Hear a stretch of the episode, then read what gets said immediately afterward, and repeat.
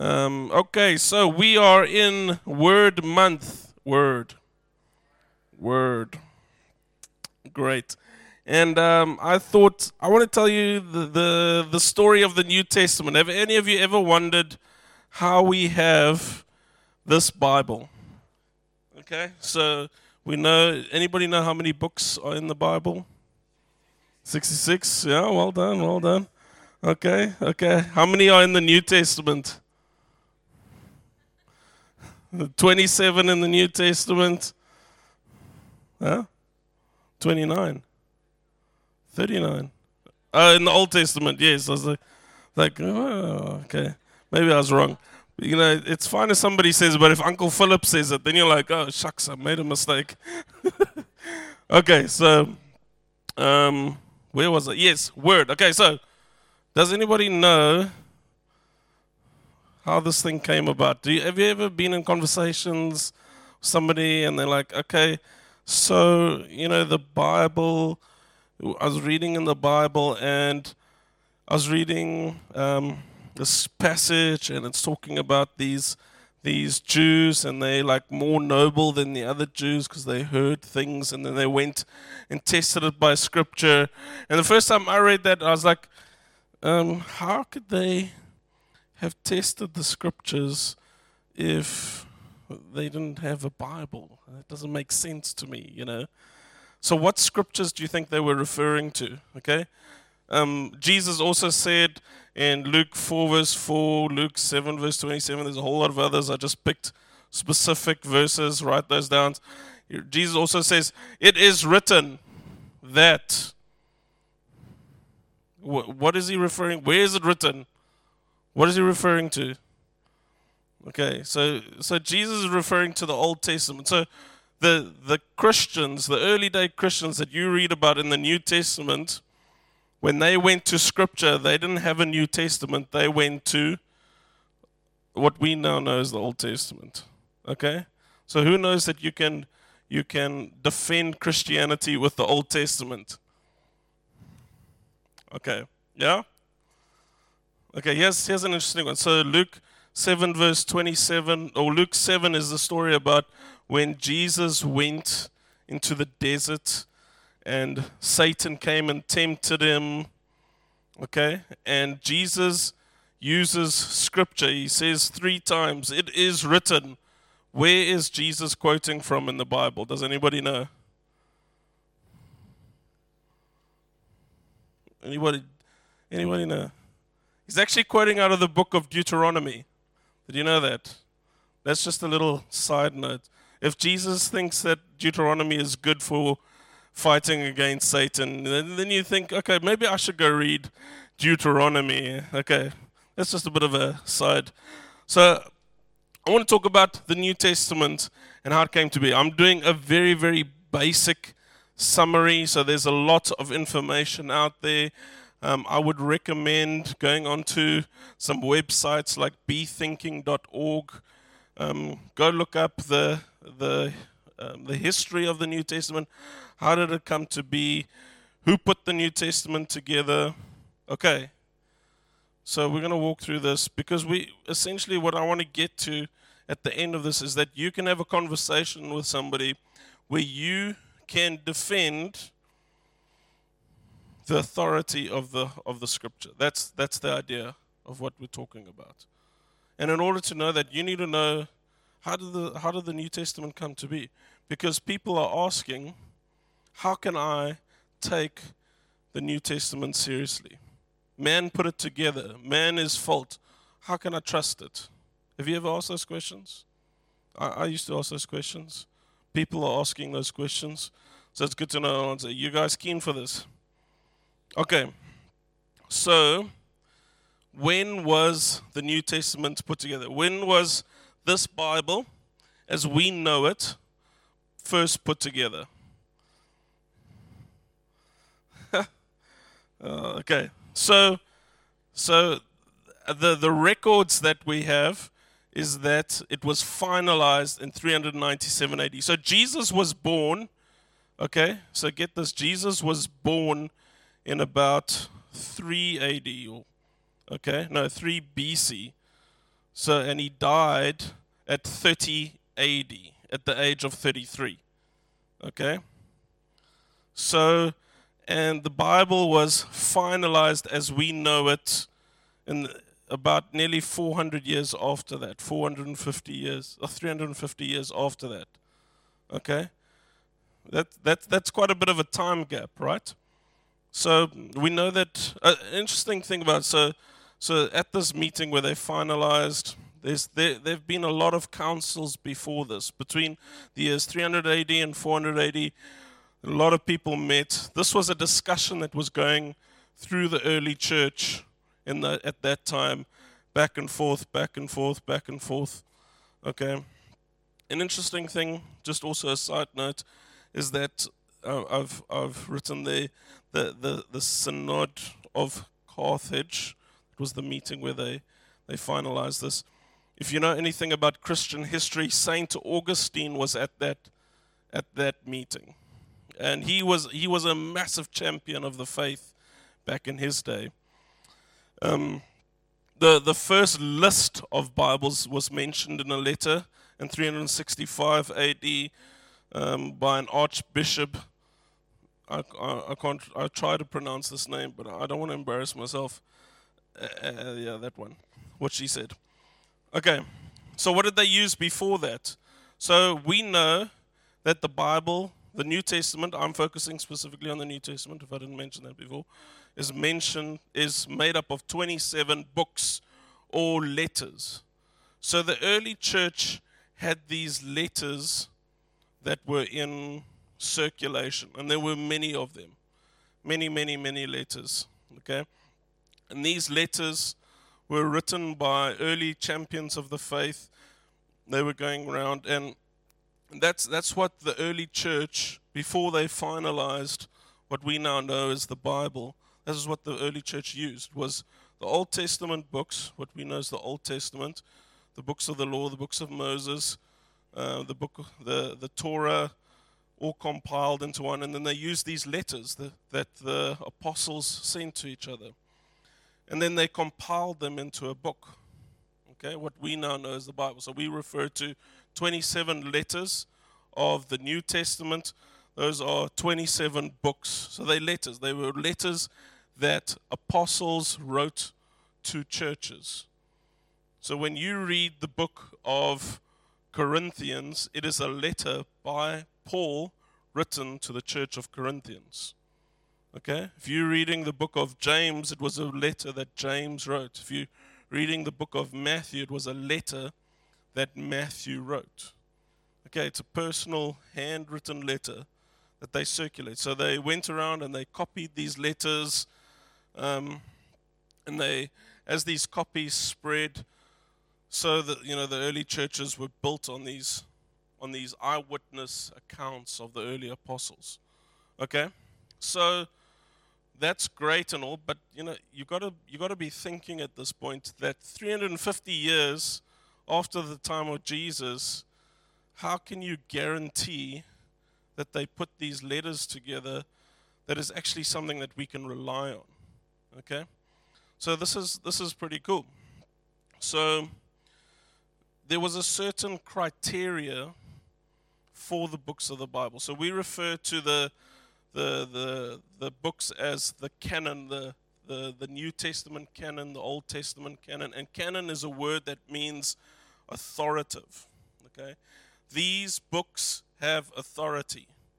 So what we're saying is, and what the what the what the guys did um, at these councils when they're deciding um, to put the books together, they were trying to figure out how can we guarantee that the letters in this Bible are authoritative. We can guarantee that they are authentic, that they have authority, that when we read them, we know that they are accurate and true.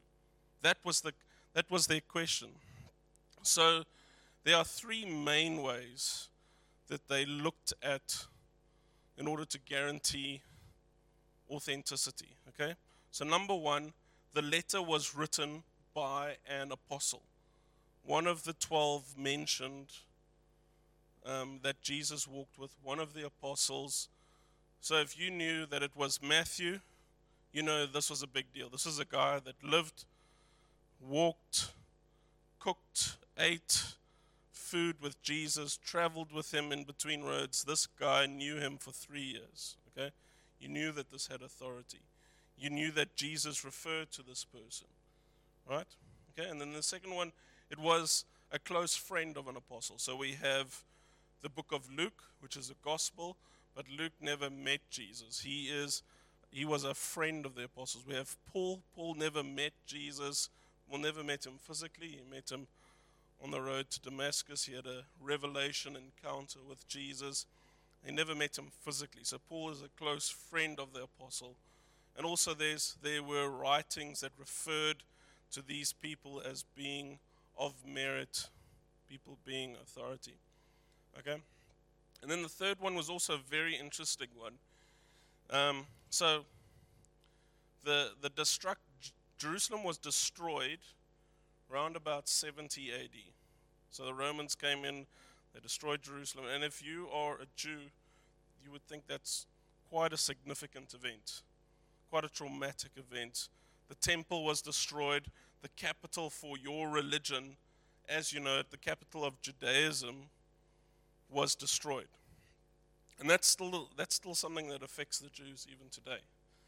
Okay, the, the temple has never been rebuilt since then. That's, that's, that's, that's incredible. So, one of the ways that they guaranteed or looked to guarantee authenticity was if the book or the letter in, in question mentioned the destruction of Jerusalem, that letter was discounted. Okay? So let me just say that again. So you have an event that happens. If somebody writes it in their letter or writes about it or refers to that event, you know that they wrote that letter after that event. Right?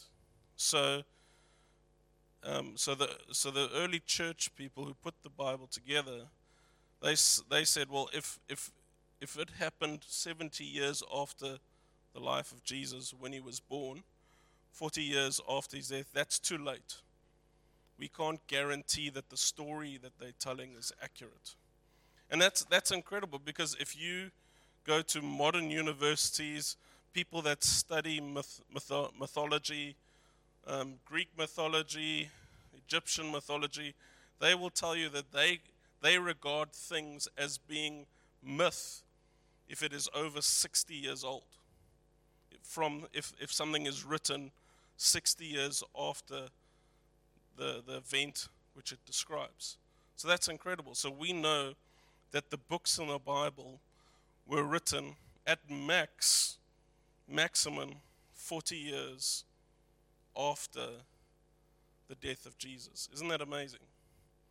So that was one of the ways that they guaranteed that the stories being told were eyewitness, they were accurate, and they were still vivid in the people's memory when they wrote them. We can guarantee that this is an accurate depiction of the Bible. So then you've got to ask are there books that didn't make the cut? Have, ever, have any of you ever heard of you know, the, the, the Gospel of Judas, some accounts, the Gospel of Mary, okay, the Gospel of Enoch? Those, those letters are authentic. Those letters, there's a whole group of them, and we and we refer to them as the Apocrypha. If you study theology, you'll probably read them. Um, they were even in the Bible. Um, the Roman Church put them in the Bible around about the 1500s, and then they were taken out quite recently, um, at the end of the 1800s. And the reason why they were taken out was when we matched them against this criteria, we couldn't guarantee their authenticity. The Bible was put together in such a way to guarantee that the message being told is authentic. Isn't that, isn't that incredible? That, that, was, that was the reason. So if you study theology, you'll read those books. Some of them are really weird. Some of them refer to things that kind of sounds like aliens. Some of them refer to Jesus in a different way. Um, if um, I've, I've briefly scanned through some of them.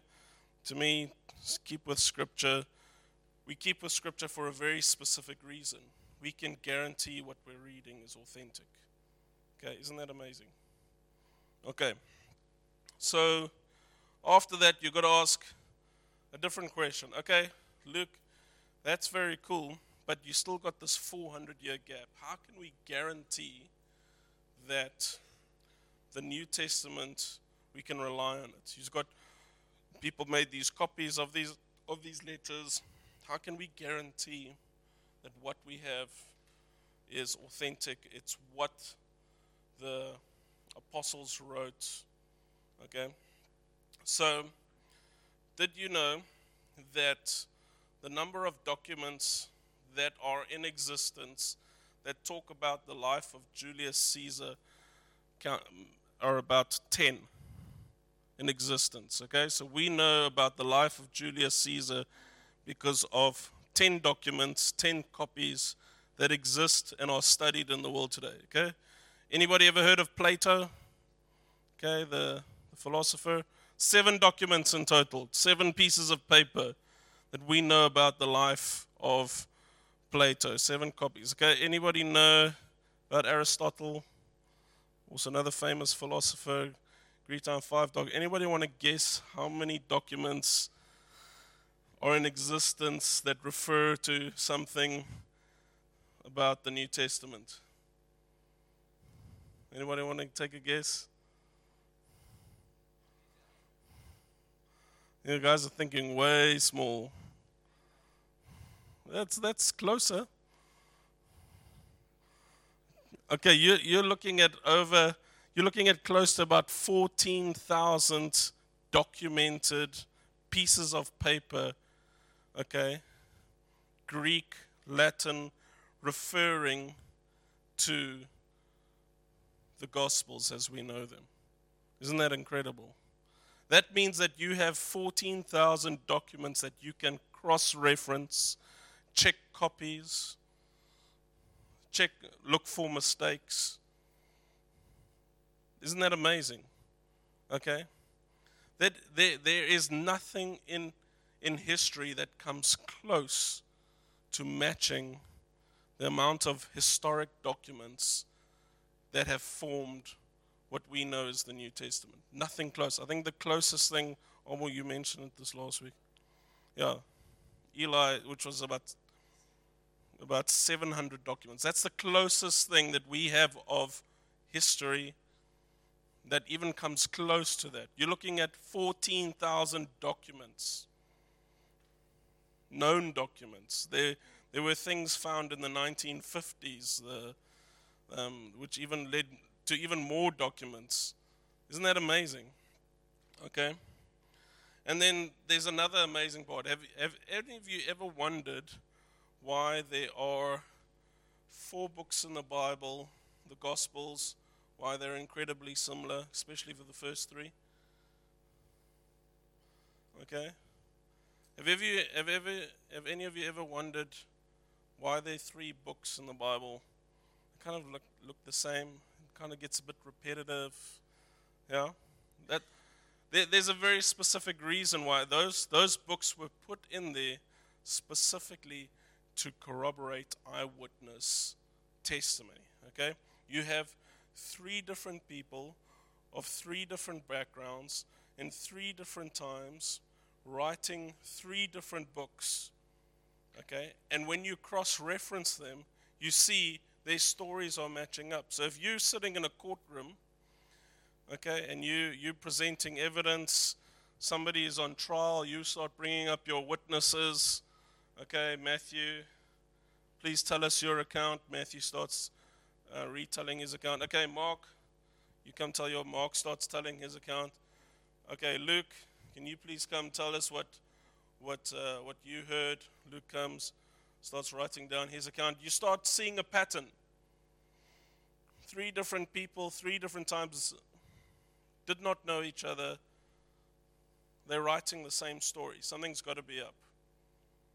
Have you ever wondered that that sometimes there are stories that are not like in in the three gospels? There's, there's stories that are not quite the same. You know, like Matthew tells it this way, Luke tells it that way, Mark tells it this way. Yeah? If you study um, forensic, uh, if you, uh, forensics or any, any field like that, they'll tell you if the stories are 100%, 100% the same, it means that they're rehearsed. And, and when they're interrogating people, they expect the stories to be different because they're told by different people from different perspectives. Even the fact that the stories are different in the three Gospels points to the fact that they're telling the same story. Isn't that amazing? Okay. One of the most amazing things to me about the New Testament is the fulfillment of prophecy. This, this to me points to the biggest proof that we have that the New Testament is accurate. Okay, and, and I wish I had more time to go into Old Testament stuff. Maybe we'll make time for it. I just want to focus on the New Testament. But if you have the time, start reading through Isaiah, read through Jeremiah, look at what they said. Look at, look at Psalm, uh, look at Isaiah 41, 42. Look at what they said about Jesus. Look at what happens in the Bible. Read through the Gospels. Look at what Jesus did. You have something that was prophesied, and then you have Jesus who fulfilled them to, to the letter. Isn't that amazing? We have a story that was written 2,000 years ago.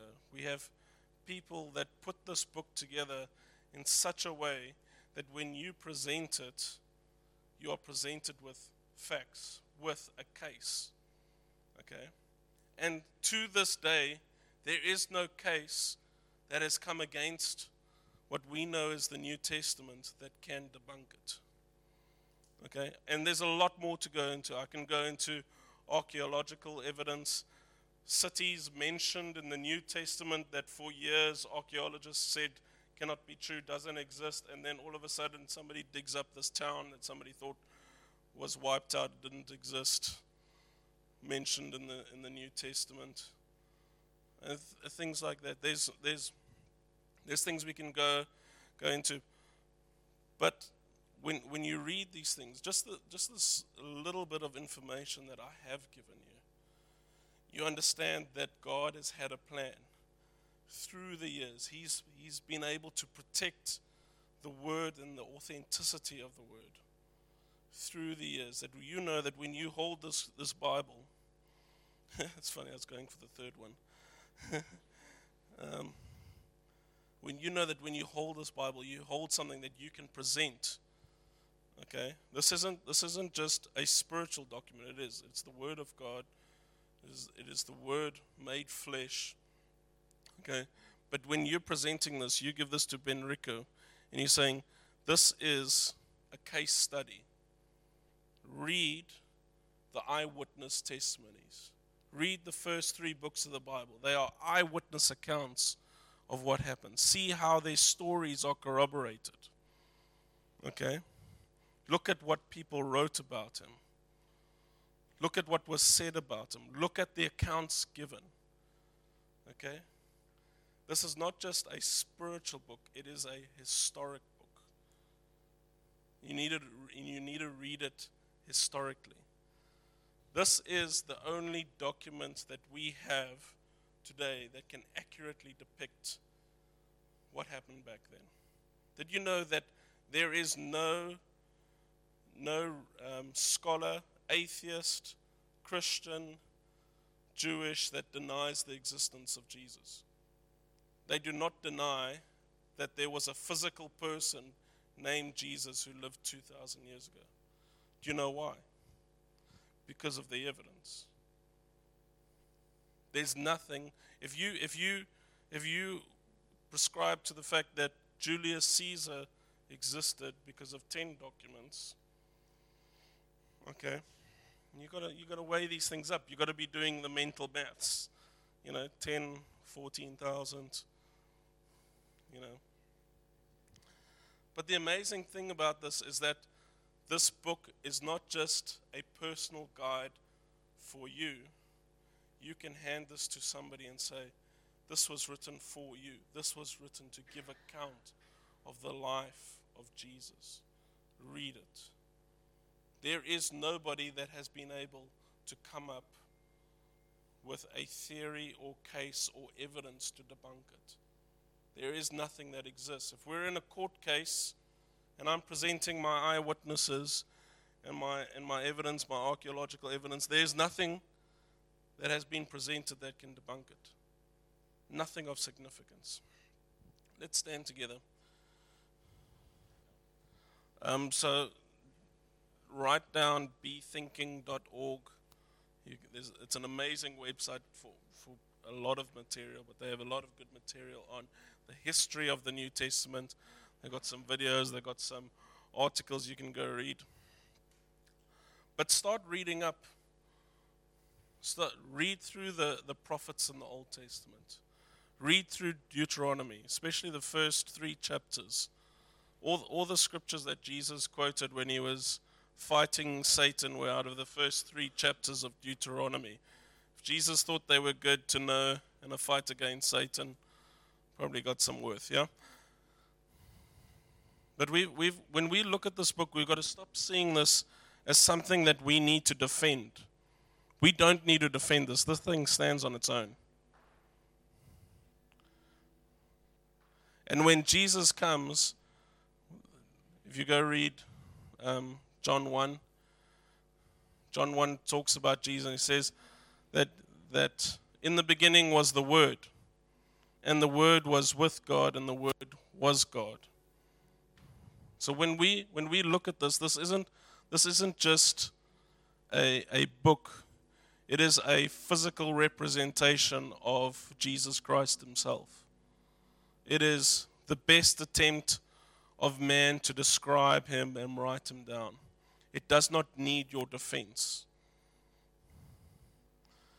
The amazing part is that this here is, is here to defend you. The Word of God is here not to be defended, but to defend you. Because one day you're going to stand in a courtroom and Satan is going to come and bring charges against you. And he's going to say, You know what, Tracy? Yeah, yeah, we know. Yeah. and you're going to say, you know what? I, I hear the charges, but I gave my life to Jesus. And according to his word, which he gave me, according to his word, my sins are forgiven. And there is no charge that you have against me. The price has, has been paid. Isn't that amazing? The Word of God does not need your defense. The Word of God is here to defend you. Read it. Ephesians 6 calls the Word of God, says, It is a sword. Take up the sword of truth, which is the Word of God. What do you use a sword for? Has dual purpose defending and fighting. Learn to read it learn to study it, learn to love it. In its pages are the sources of life. In its pages, you have the means to beat back the enemy. In its pages, you have the means to fight the enemy. You have the means to bring about change in your school, in your workplace. You have the means to bring about change in the country. Isn't that amazing? One of my one of my um, favorite scriptures, um, Luke ten. Also because it's in the book of Luke. Um, terrible. I just want to get it out for you. I want to read this for you. I just feel that somebody needs to hear this one. Um, Luke 10, verse 27. Love the Lord your God with all your heart, with all your soul, with all your strength, and with all your mind, and your neighbor as yourself. Jesus was amazing. He had an amazing ability to summarize things and to simplify things. You can summarize this whole book in that one verse, Luke 10, verse 27. Love the Lord your God, love your neighbor as yourself. And that, and that, that essentially is the point of this book. And it's here to equip you to do that, to equip the saints for the work of the ministry. And my prayer for you today is that, is that we understand that God has given everything that you need in that book. Every, every answer to a question that you, need, that you have, every thought that permeates your being, every problem you have with family, every person that you're trying to reach, every circumstance you're trying to overcome, the Word of God stands tall. You don't need to defend the Bible. The Bible is here to defend you. It is God's gift to you. It's the greatest weapon you'll have. Let's pray.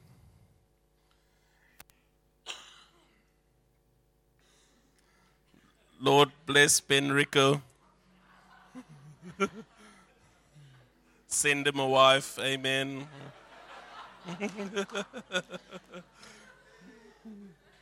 Hallelujah. Okay.